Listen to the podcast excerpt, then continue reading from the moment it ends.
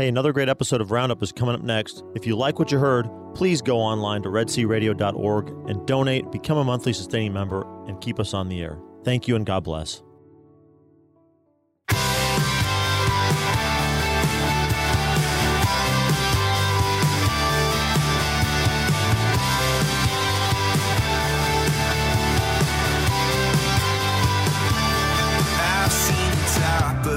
Well, good morning, good morning, Brazos Valley and beyond. You are listening to K E D C. This is Red Sea Roundup, and I am the host of the day, Pam Marvin. So honored and blessed to get to be here uh, at Saint Mary's. I uh, love doing this, and I say I'm just thankful to God and to Dennis for allowing this to happen. Now, in the control room with me today are Kathy Court. Good morning, Kathy. Good morning, Pam. Yeah, and Dennis Maka. Good morning, good morning. And not really quite in the control room, but via telephone, we have Deacon Robin Waters. Good morning. Good morning, Pam. Good morning. So I'd kind of like to start with you this morning to let us know what's going on in your area. Some really exciting and awesome things going on. First thing I want to mention, and I want to ask prayer to support this event, the uh, Acts of the Holy Spirit, which is a group that out of Waco, the, uh, several parishes have combined to form this group. They do Acts retreats. They have a Spanish women's Acts retreat that is going to take place this Thursday through Sunday. So they're they're geared up, ready to go. They've got all the retreatants. They're prepared. But uh, we need to support them in prayer. It's an awesome uh, experience with the Holy Spirit at, at an Acts retreat. If you haven't experienced one, please consider it. So let's pray for, pray for these women. Uh, this weekend, Thursday through Sunday. I want to mention Absolutely. that. Absolutely. Mm-hmm. Uh, some other events we have going on is uh, on February third through the fifth, the annual D C Y C conference is going to be at the Convention Center in Waco. So all the youth in our diocese will be coming to Waco. Usually several thousand, I know three to five thousand usually make it. Uh, lots of priests and sisters. It's a joyful event. It's just awesome to see all these teenagers and, and preteens there that are really growing in their faith and excited about the Lord. So uh, let's pray for those kids and for uh, a great attendance at D C Y C February third through fifth. Awesome. Each parish will have a group that typically will, you know, will go with their youth leaders and their pastor. Uh, the day after that, February the sixth, there's actually an adult workshop going on at Saint Louis Catholic Church in Waco called Guiding Youth to Sexual Integrity and Abundance of Life.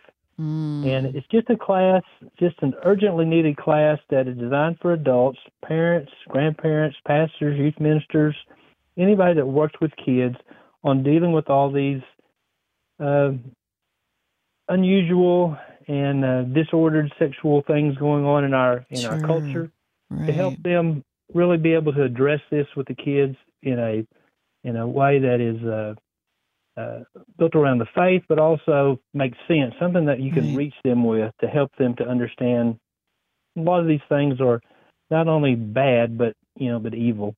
Well, we want to help them yeah, yeah. Tell us things. a little bit more about who's teaching it, because I thought her bona fides were really awesome. So tell us more about yes, her. Yes, the teacher is going to be Doctor Sandra Haypenny. Many of the people in our Waco area know her because she taught theology at Bishop Bruce Rocker Catholic School for ten years. Very involved at Baylor. I'm pretty sure she's an adjunct uh, professor out there, and actually led one of our classes on the Vatican Two documents. So.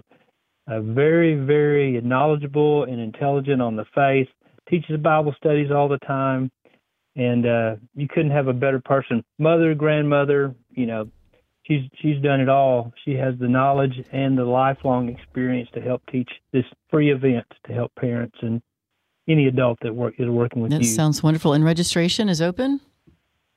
It's open, and to register, you can call two five four, six four four, six four four zero four zero seven or email pro-life pro-life Waco at gmail dot com. This is is uh, prom- is promoted and sponsored by uh, Pro-Life Waco. So a great organization behind it, great teacher teaching it. I think it'll be a good help to our uh, our adults in this uh, absolutely in the world that we're living in. Maybe maybe I should interview her. Maybe you should interview her. Oh, she's wonderful. Yeah, yeah I think like she that. may have been on Red Sea before. Oh, Dennis okay. could tell you that. I think she has, and, and I think that is a great idea, Pam. Um, mm-hmm. Let's let's follow up with that. Uh, not right now, of course, but uh, you know, after the show, Deacon Robin, maybe follow up with Sandy yeah. and see. And and kudos, gosh, John uh, Pashada and all the great folks at Pro-Life Waco are just doing so much great work there. Mm-hmm. So.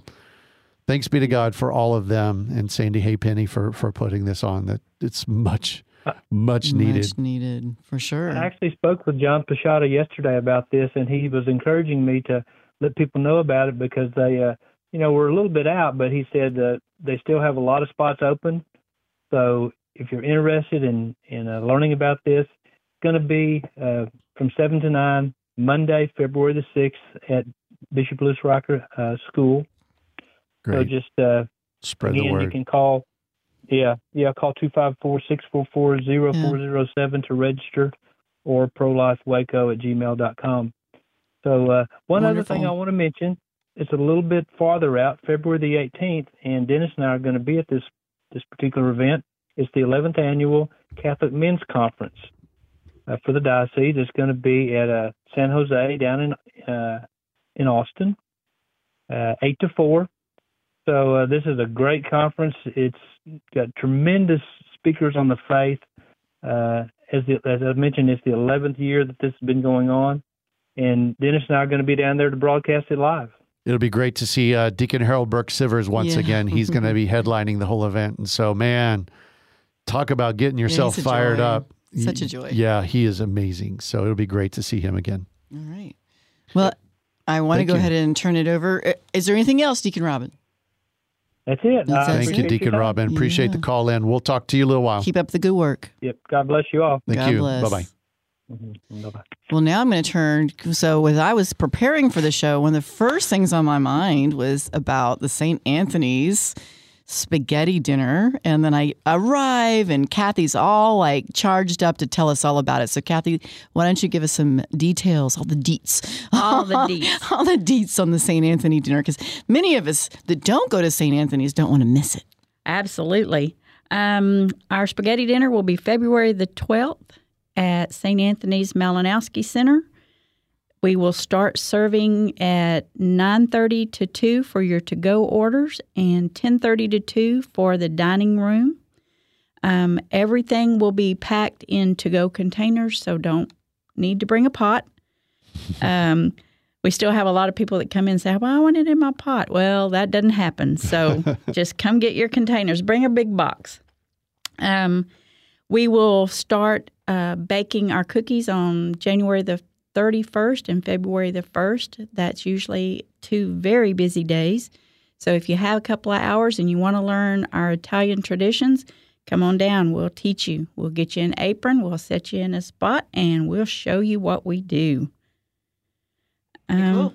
That's pretty awesome. So it is. It's great. Yeah. What What is like the flavor? There's several different kinds. So what is the most popular? Well, actually, we only do two now. We do the traditional Italian ring cookies. And we do the traditional fig cookies. So the ring mm. cookies will be on January the thirty-first and the fig cookies on February first. Got to get some. Absolutely. Yeah. Speaking of get some, though, so tell us how to uh, to get tickets. Do you have to get it in okay. advance? Do you buy at the door? No. How does that work? You can do several different ways. Our tickets are fifteen dollars each this year. Uh, we will not have children tickets, so buy that extra plate and have leftovers. Yeah, right. That never happens. It's always a good choice. Um, you can get them at the church office. You can also get them from any Altar Society member, or you can buy them at the door the day of. Okay. Okay.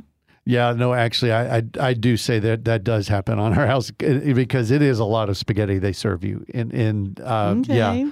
So we usually turn it into two or three meals, actually. Yeah. But you, it come hungry because it's so good. So if you if you just do to go, I, I would like to like go in because I like the social part of it too. But uh, for just to do and to go, can you just drive up and purchase it, or do you need no, to advance purchase? No, you can you can come in and get a ticket for the to go also. The oh. only things you have to advance order are the gallons of sauce and meatballs, oh. which we do supply those also.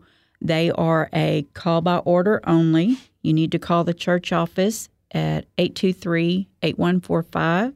Give your order to Joanne, and it's uh, one gallon of sauce and twelve meatballs for forty-five dollars. Wow. The sauce only, which is a gallon, for forty dollars, and then we sell our meatballs eighteen dollars a dozen. Wow. Uh, the cutoff date for that is February the sixth, and if we do get above and beyond like we have been, those will be cut off by the sixth. Wow. So get your order in.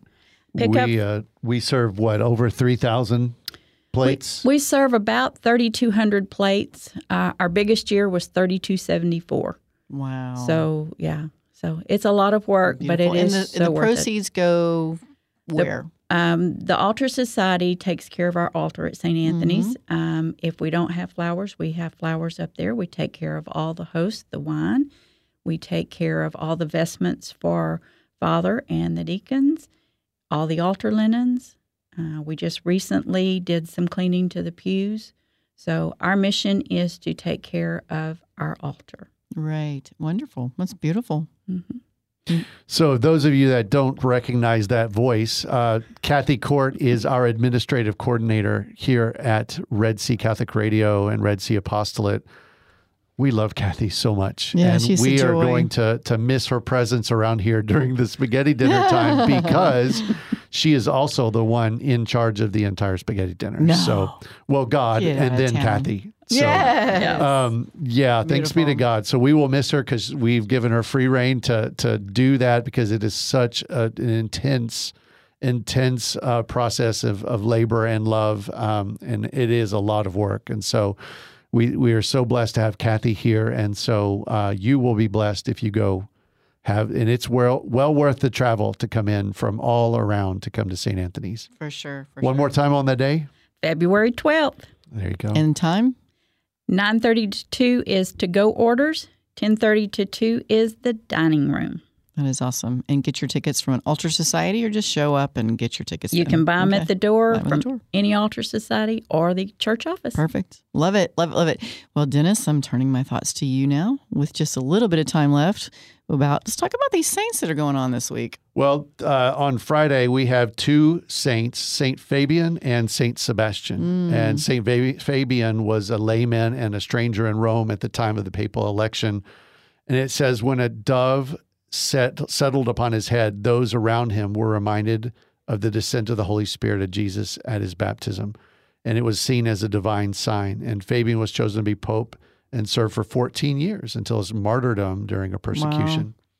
And Saint Sebastian, uh, we know mostly from him, is it's a legend, uh, but he was martyred in Rome and buried in the catacombs. And Saint Ambrose wrote that Saint Sebastian came from Milan, where he had been venerated since the fourth century. Not until the late medieval period was Sebastian pierced, uh, shown he was, all right, not yeah. until the late medieval mm-hmm. period was Sebastian pictured with arrows or holding an arrow. Like him, we pray for courage when we're called upon to speak for Christ. He's patron saint of athletes. That's that's what sticks out to me the most about him. Yeah. Saint Sebastian. Pray well, for us. Pray for us. Thank you so much. Yeah. yeah. I uh, am so excited about the second half of the show because I really enjoy doing a crossover now and then of the podcast that Megan Silas and I get together and we do this. It's like two two friends, dear friends, who believe that holy friendships help us grow closer to God.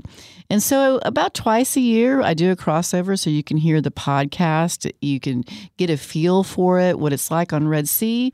And then if it sparks your interest and you want more, you can go to any of your favorite podcast platforms and look up the word shoulder, number two, shoulder, and can find all of our episodes. And I am so happy to announce, first time heard over the airwaves, we hit our one hundredth episode. Yeah. Whoop, whoop. Just recently recorded that. That will be coming out in a few weeks. So time flies, doesn't it? Yeah, so it's incredible. So it's been such a blessing just to get to share our love of the Lord and each other on the airwaves, and hope that it will bless you as well. Y'all have had hundreds of ep- one hundred episodes, but thousands upon thousands of downloads. So go check oh, it out. Oh, yes, please. It will bless us. And so stay tuned to this next part of the crossover of Shoulder to Shoulder and Red Sea Roundup. Looking forward to it. Red Sea Roundup Part two coming at you live.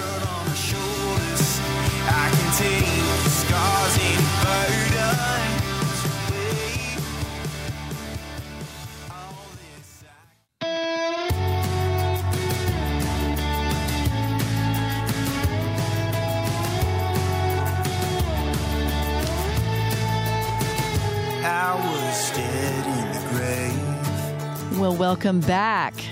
This is a very special crossover edition of Red Sea Roundup and Shoulder to Shoulder.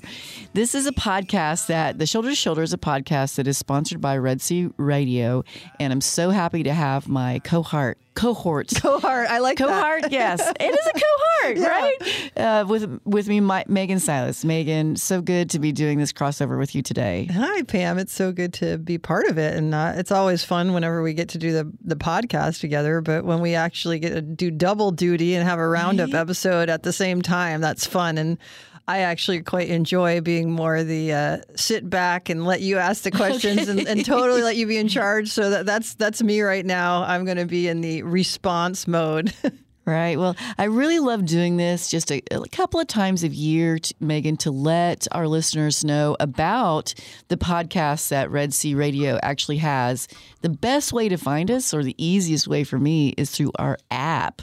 But of course, you can find uh, Shoulder to Shoulder, and that's shoulder, the word shoulder, number two, word shoulder, on any of your favorite podcast platforms, right? Right. So I want to really thank Dennis and the radio station for allowing Megan and I to to do this. It's been wonderful and fun. Right. I have to say, like, you know, I listen to other podcasts on, you know, various outlets, and it's always interesting, you know, they're they're constantly trying to raise money because, like, we can't make this podcast without your support. We have, you know, these people to pay and all this sort of thing. And every time I hear someone saying that, I just feel so blessed that we have this opportunity through Red Sea Radio and their absolute beautiful generosity um, to produce this for us. It it it makes it possible. Like, right. you know, we just aren't in a place where we're going to be trying to do this huge marketing kind of thing to, to try to make money to um, do the podcast in particular. So we're just so blessed. So, right. you know, would ask uh, anyone who's a fan of the podcast to certainly uh, can consider supporting Red Sea Catholic Radio, because they do beautiful things, right. uh, you, much beyond this podcast. You can make a donation at w w w dot red sea radio dot org. Yeah. Great. So to support us there. So today, Megan, we have a very timely and beautiful um, topic. So why don't you introduce what our topic is going to be today? Well, I, I you know, approached Pam about doing a podcast on the topic of the papacy in the heart of your everyday lay Catholic. Mm. Um, I found that I had a really profound response to the passing of Pope Benedict the sixteenth, and I'm just gonna like claim to call him Pope Benedict the sixteenth instead of Pope Emeritus, because the reality is is that we always call popes after they've passed Pope, exactly.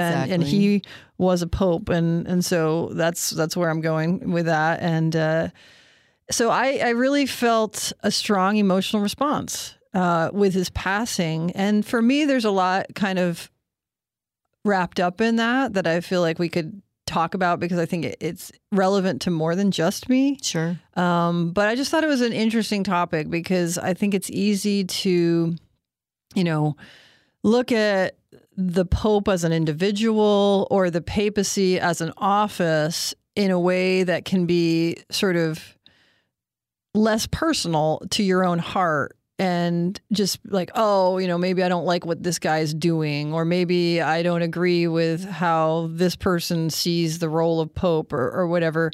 But this idea of like, what does the Pope mean to me as a Catholic, and has that changed over the course of, you know, my being a Catholic? For, for many, that'll be the, their lifetime. Has it changed over their lifetime? For me, it's, has it changed over, you know, the past, um, what is it, eleven years since I've been Catholic? Uh, you know, so it's, I think it's a, a timely discussion, right, and, and something that uh, is important because it is a distinguishing feature of Catholicism. I mean, it's one of the things that is particularly unique to the Catholic Church, uh, the office of the Pope. Um, we share so much in common with our Orthodox brothers and sisters, but that one thing is really the sticky wicket, right? Right, right. So who was Pope when you became Catholic?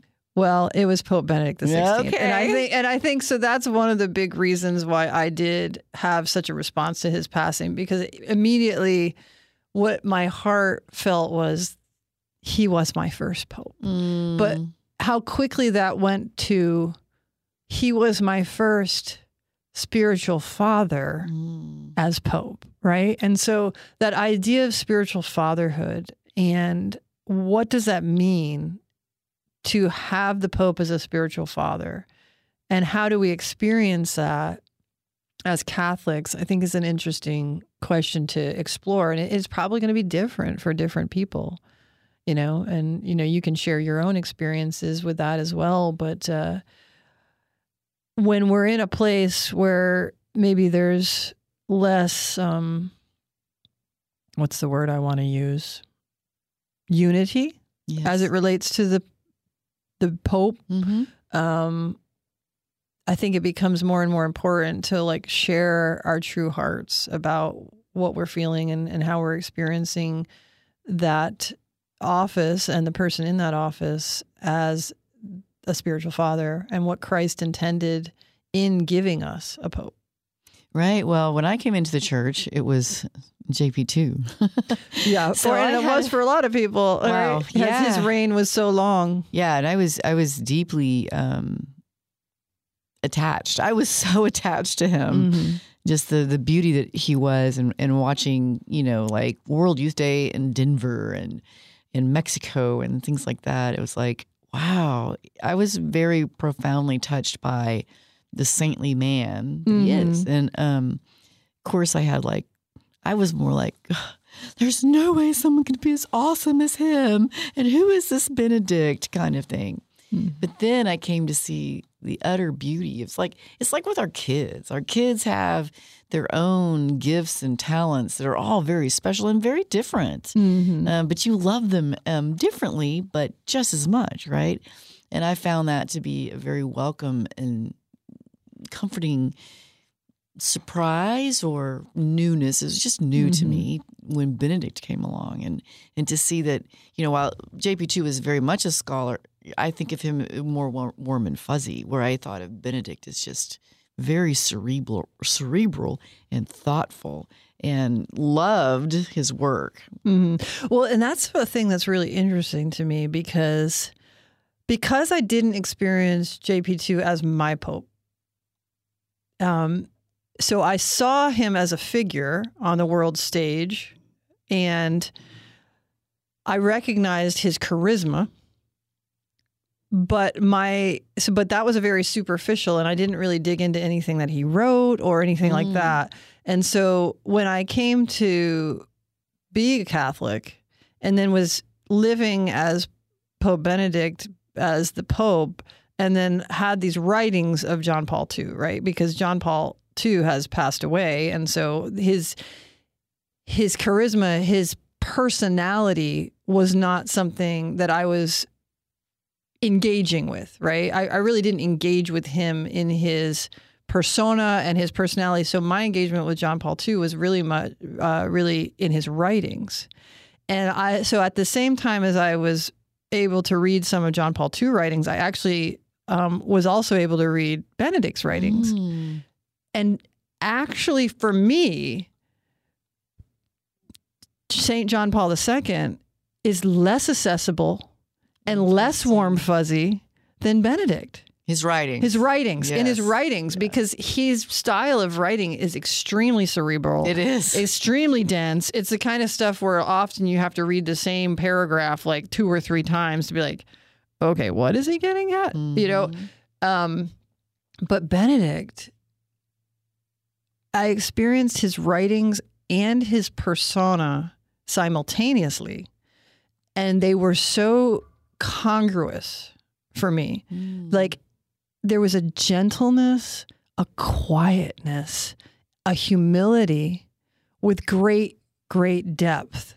And it was, I, I really, as someone who grew up loving C S. Lewis, I was, before I went through my little turn of agnosticism, I when I was growing up as an evangelical Christian, you know, even from a very young age, I read C S. Lewis on my own, you know, Mere Christianity and, and a lot of his uh, apologetic work. And the thing that always um, struck me about C S. Lewis is how he was able to state very profound concepts very simply and very accessibly, to the point where you're like, oh, of course. Of course. Mm. And I feel like Benedict had that quality as well, where it was like, there was nothing that he, it didn't seem like there was anything he was trying to prove, anything he was like trying to make of himself. Very much, let's look at Jesus, look at Jesus. You know, I read his um, trilogy on the Jesus of Nazareth and just the life of Jesus. It was just so beautiful. And one of the things that really affected me also was reading Spirit of the Liturgy, and just his love for Christ in the Eucharist, and the fact that the Mass is such a transcendent thing that has meaning and beauty that is beyond what we can even comprehend, but that our attempts at entering into it should have the utmost reverence and understand and understanding the power of what is taking place. And those things just impacted me so much. And so what I really felt as I was, you know, faced the reality that he was gone, was the recognition that, to me, he'd been a very good father. Mm. He corrected when he needed correcting. Mm-hmm. He was clear, unambiguous, and faithful to the teachings of the Catholic faith, and unapologetic about them, even while he was tenderhearted to those who had not come to the place of consenting to them. Mm-hmm. And I, even though he hadn't been active and public, there was a safety in his being alive.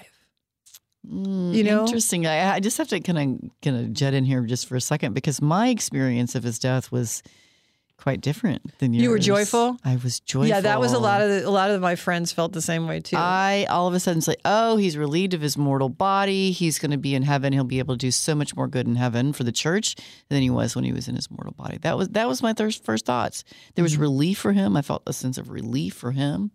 Um, I, and felt I felt relief for the church yeah. as well.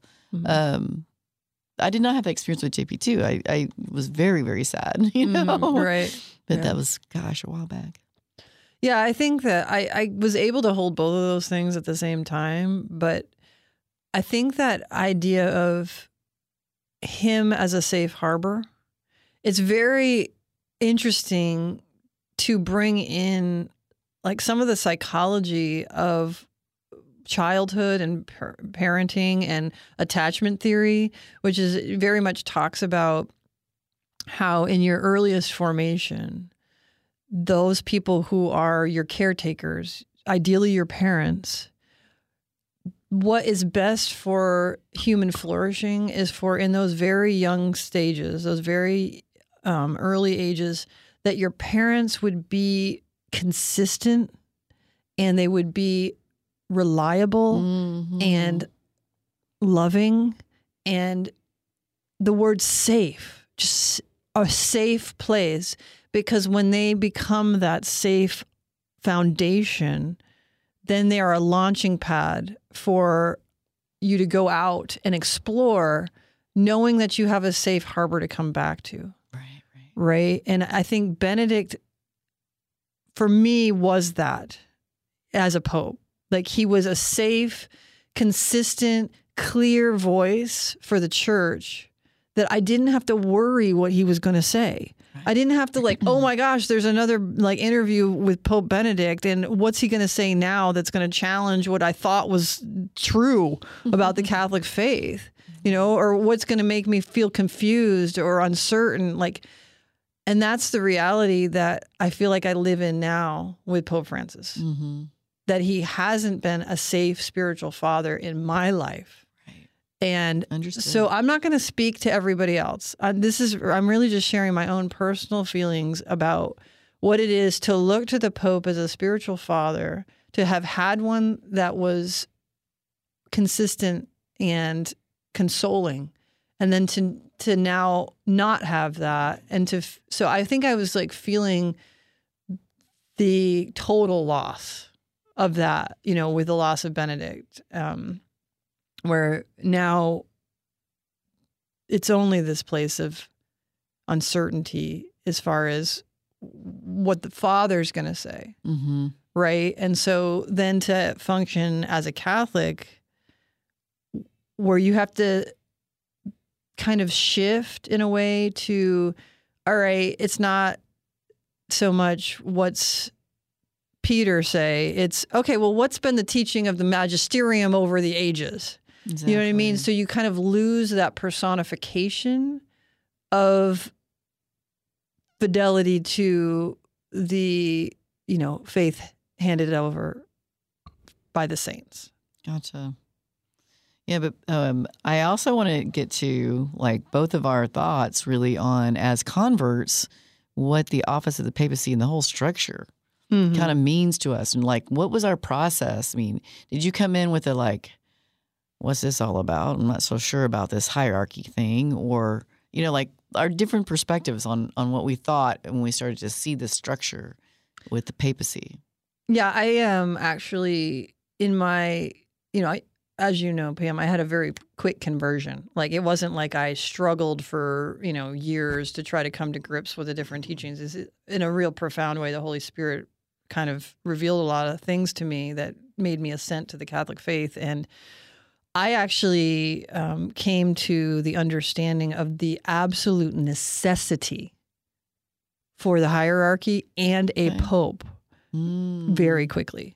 Because um, if anyone who, who has heard my, you know, conversion story um, knows that the thing that the Lord used to bring me into the Catholic faith was the idea of unity, that Christ meant it when he said that he wanted us to be one, and that when he says there's, you know, when his Bible says there should be one baptism, one shepherd, one church, and that, and when Christ prays in John chapter seventeen that we may be one so that the world will know that the Father sent him, this idea that our ability to witness to the truth of who Jesus Christ is does depend on our being united in faith, united in truth, and that that only happens among human beings if there is a visible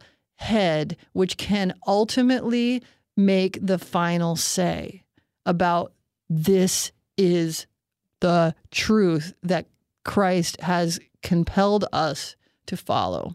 Right. And I think it's so, if you look at how the family structure is set up, the church is basically, you know, this, you know, Red Sea Catholic Radio, we talk about it, which is religious education for the domestic church. It's been the church's understanding that the, the family unit is the domestic church, is the primary unit, and that the broader church is simply the expression of the f- individual family unit on a broader scale. Mm-hmm. And the Bible is clear that the father is the head of the home, and that the wife and the children are meant to be under his headship. Mm-hmm. And there's a reason for that. Under his protection. Protection, mm-hmm. but but his guidance. Mm-hmm. And I think it's interesting, like, when you look at Scripture, just recently, you know, we've just come out of the Christmas season. And just after we go through the beautiful, you know, stuff of the nativity and, you know, you've got the Magi coming. And then, well, what happens right after the Magi? The Lord comes to Joseph and tells him in a dream, you need to leave now. Right. You need to go to Egypt because, you know, your son's life is in danger. And so as much as we love and honor Mary as the, you know, ultimate in God's creation, and she is Saint, you know, Prima, right?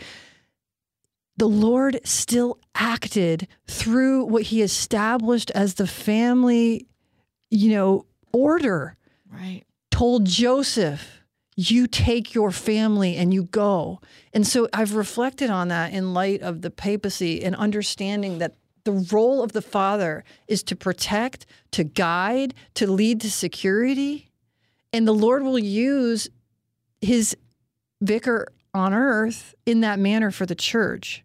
And if that's not happening, the family is in peril. Mm-hmm. If Joseph doesn't play his role as head of the home and say, Mary, let's go, girl. We got to go. The Lord has said to go.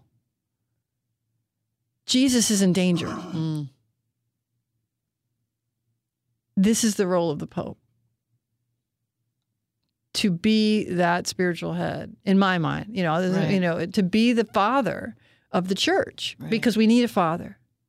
Yeah, my my uh, impression was, I can't say it as eloquently as you have, Megan, but very similar.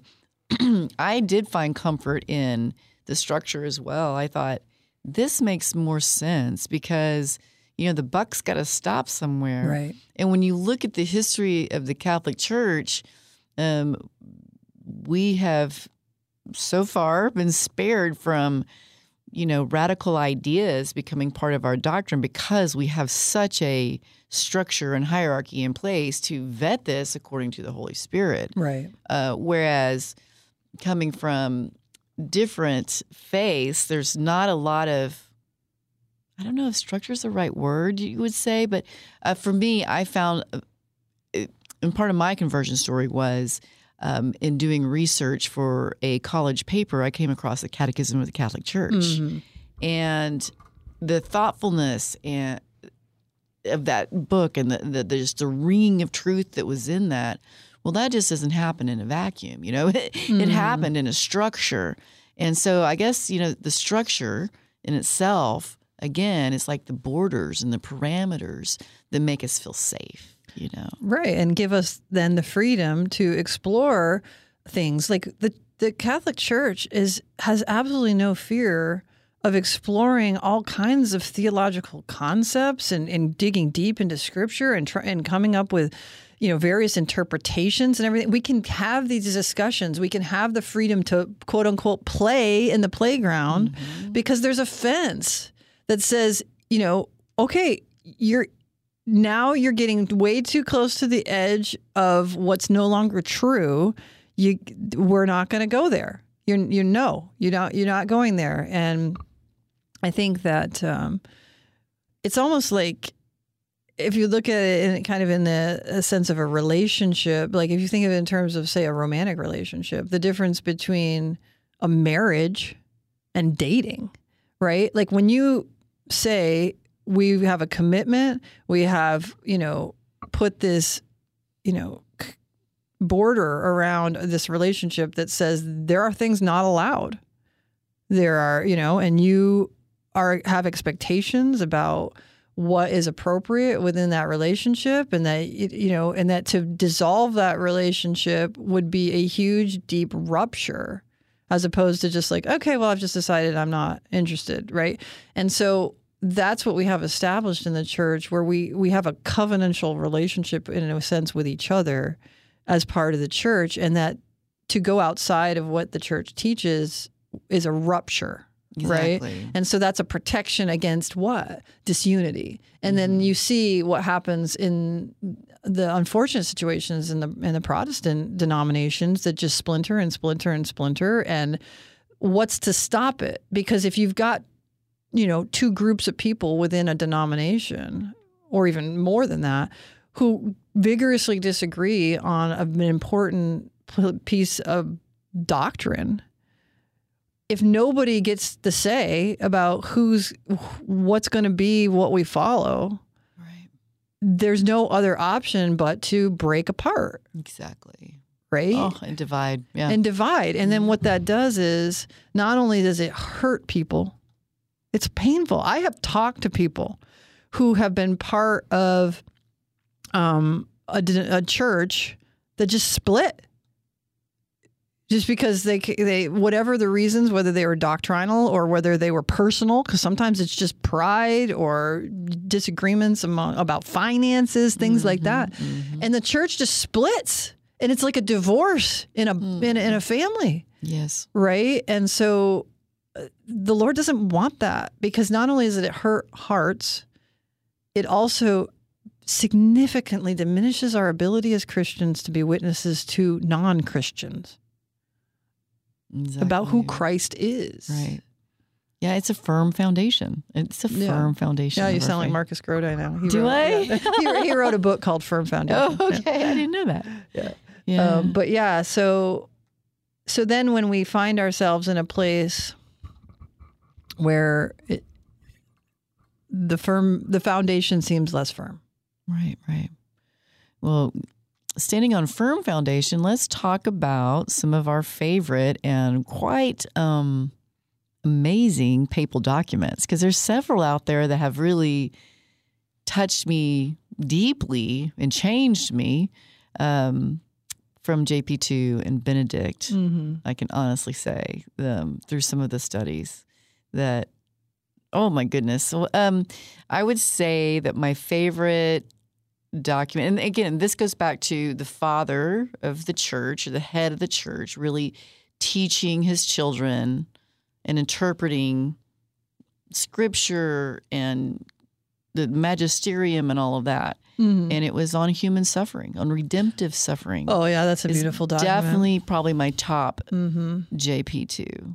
Yeah. Um, he really taught me, and this is, I'm going to quote a line. I quote this all the time in daily life. Um, from that document, and I am paraphrasing to some extent, but he said that, that Christ, while his suffering was absolutely complete and redemptive for the whole human race, left enough room for us humans to join him by uniting our sufferings to his mm. to participate in the salvific action. Yeah, and it's just such a beautiful understanding of suffering. I mean, I think one of the things that after I became Catholic and and went much deeper into this idea of the Catholic understanding of human suffering, it is a theology that is so well um, fleshed out mm-hmm. and so very beautiful and so healing for those who have suffered. It's a whole new world. It's it's beautiful. And I think, unfortunately, like I think sometimes people get mis. They misinterpret it. They they don't understand it fully because maybe, you know, they grew up in a, you know, a Catholic culture where, you know, you had a grandma or whatever, just offer it up, just offer it up, yeah. you know, and it's yes and no. Like right. th- there's this thing of like, don't dismiss the suffering by being like, it's a good thing that you're suffering because you can offer it up, right? Like this nuanced understanding of is suffering good? Yes and no, right. right? Does the Lord delight in the suffering of his people? No, one hundred percent no. Right. He does not delight in their suffering. He does not want suffering. He did not create us for suffering. And yet, he is the God that makes all things new. He is the God that brings good out of evil, and he brings ultimate good out of ultimate evil.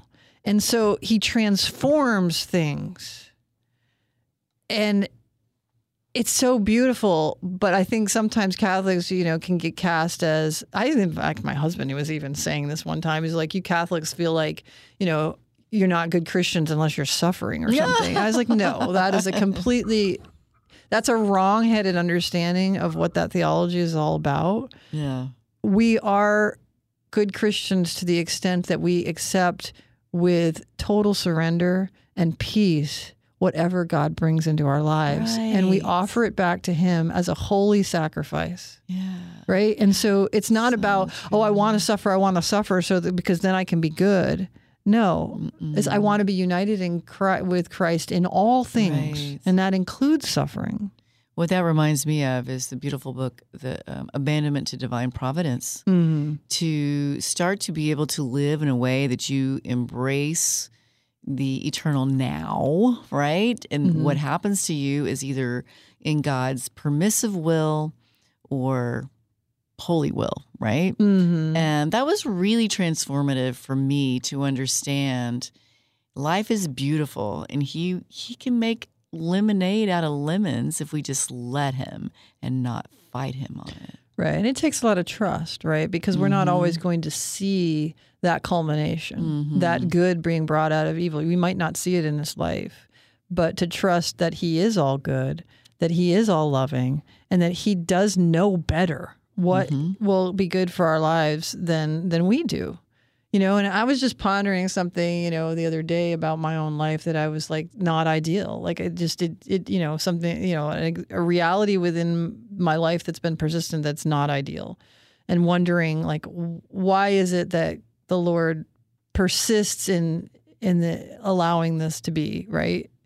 And, you know, I just came to the conclusion, I was like, you know, I have no idea who I would be or what I would look like if that reality had been different. Mm. Like maybe I would be a much more prideful person and much less open to the Lord being a minister to my heart if I didn't have that circumstance. Right. That reminds me of like you hear oftentimes, you know, this is my story and I'm better for it. Mm-hmm. You know, like we have these trials and tribulations that we go through and you say, I wouldn't be the same person I am today had I not been through those trials. Right. Um, because we're always being turned and changed and purified. Interiorly purified, right. Yes. Yeah.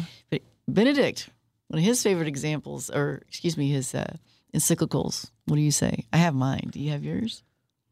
Honestly, I I, I am not very good at attaching the authors to, to the encyclicals. Oh, okay. So I, the, the, when you asked what my favorite encyclical was, it's Fides et Ratio, but I don't think that's Benedict. I think that's actually J P two as well. Is it? Um, but Faith and Reason, on you know, and this idea that um, we don't have to check our brains at the door in order to be believers.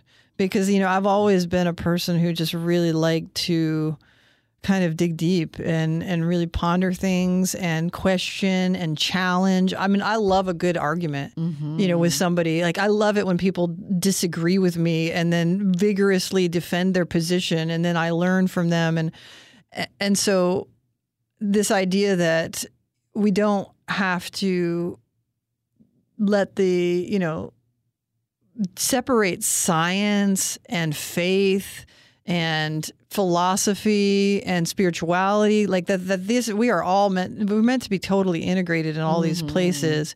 And what it has really done for me is to be absolutely fearless. Like I am unafraid of anything mm-hmm. that people want to bring at me as it relates to science or philosophy or theology, because it's like, if it's true, it's, it's of Christ. And so let's look at whatever together and find out, you know, to the best of our ability through, you know, our reason and the light of the Holy Spirit to determine what's true. And so there's no fear. And I feel like what it does for me is just, it makes everything that is true mine. You know, when some, I, I had a Protestant say to me once, well, you know, I, I, I wouldn't necessarily talk to you about this because it's, you know, not part of your of the Catholic tradition or whatever. And I'm over here like, I'm not challenged by anything that's true. So if you think something's true, bring it to me because sure. I want to know it if it's true. And if it's not true, maybe I can, right. you know, bring you to a place of understanding of why you might want to question it. Let's have the conversation. Right. But I think some people function out of this place of um, fear of being challenged or fear that their faith can't withstand arguments against it. And that's no place to live as a Christian. No. You know, But I have to say, as, as, as a new Catholic, I was there. Like, I wanted to really be more immersed in my faith before I went out and tried to defend it. That's for sure. Because I, I oh, felt of course, a little of course. insecure. Even though I knew it to be truth, I didn't have enough knowledge to be mm. able to defend in the way I wanted. But, okay, to answer my own question. Yeah, answer your own question. Uh, what was my favorite? Yeah. Um, it, of his was absolutely Spe Salvi.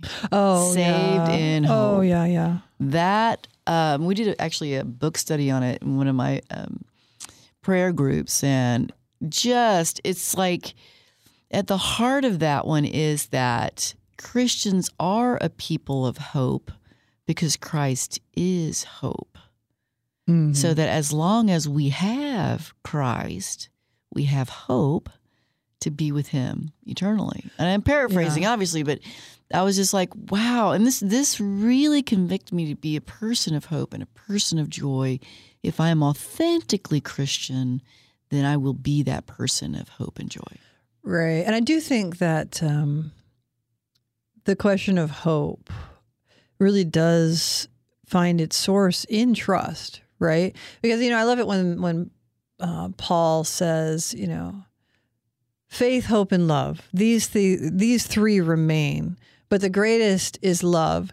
And, you know, the reason that the greatest is love is because in the end, actually, even faith and hope will no longer be. Because once we achieve the beatific vision, we will know just as we are fully known, we will know fully just as we are fully known. So when we know fully just as we are fully known and we achieve the hope that we have as Christians, which is to be in the beatific vision, faith and hope are no longer necessary mm-hmm. because faith and hope require trust. But once we're in that place where we know fully and see him fully, we no longer have to have faith or hope because we have had the realization of our hope and the, and, and the, and the illustration of what we had faith in. Right. And so hope, then love remains. But I think as we are prior to that point, as we are, you know, wandering in this valley of tears that we have right now, where we we must remain in faith and hope if we are to actually love, it comes down to trust. Because how can we hope for something if we do not trust that there is one who can make it come to be? Yes. You know, and we know how much we are incapable of making real. There's so much beyond our ability. There's so much weakness in us and so much littleness in us and so much that will prevent us from realizing these great, beautiful existential hopes that we have as human beings, that only human beings have, mm-hmm. that our, our very nature built within us. And it's like, you know, so you know, C S Lewis actually talked about this, is that you don't long for something that there's nothing to satisfy it. And our longing for something beyond this world, for the transcendent, has been created in us by God and can only be made manifest in us through God.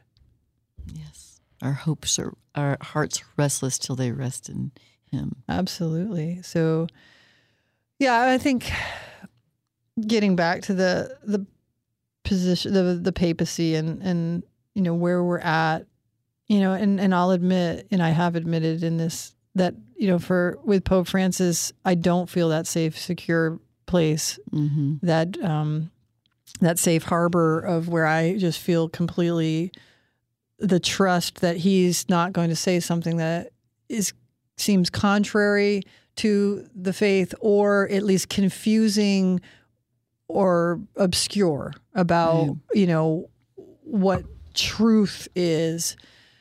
How do we function in that place as Catholics? Um, you know, again, I, I can speak to how kind of how I've gone about it in a way is, is really the, um, God is in control, mm-hmm. abandonment, divine providence. He's allowed this and this Pope for this time for a purpose and a reason, and he will make good of all of it. And it's that trust again, Megan, right. that you're saying.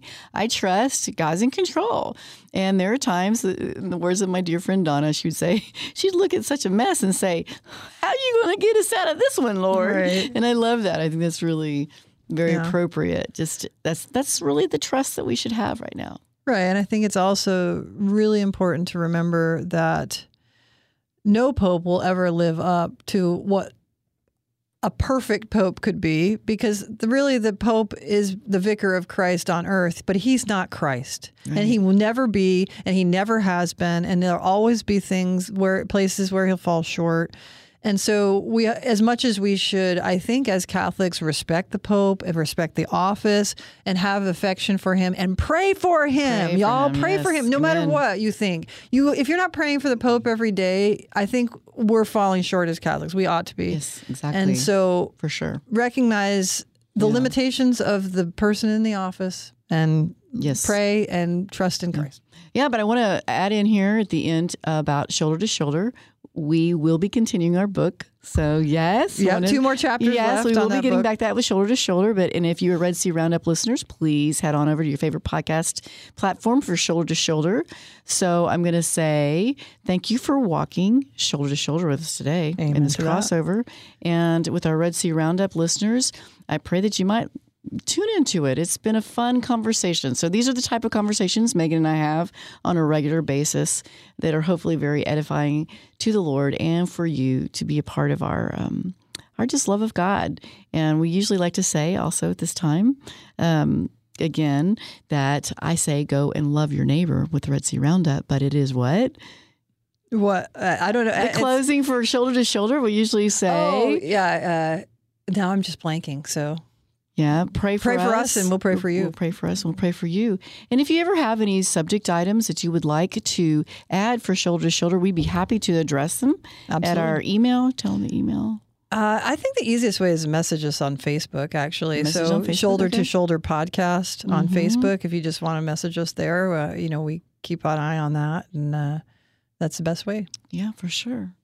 So thank you, all of you, for joining us today on Shoulder to Shoulder and Red Sea Roundup crossover. We're so glad that you did.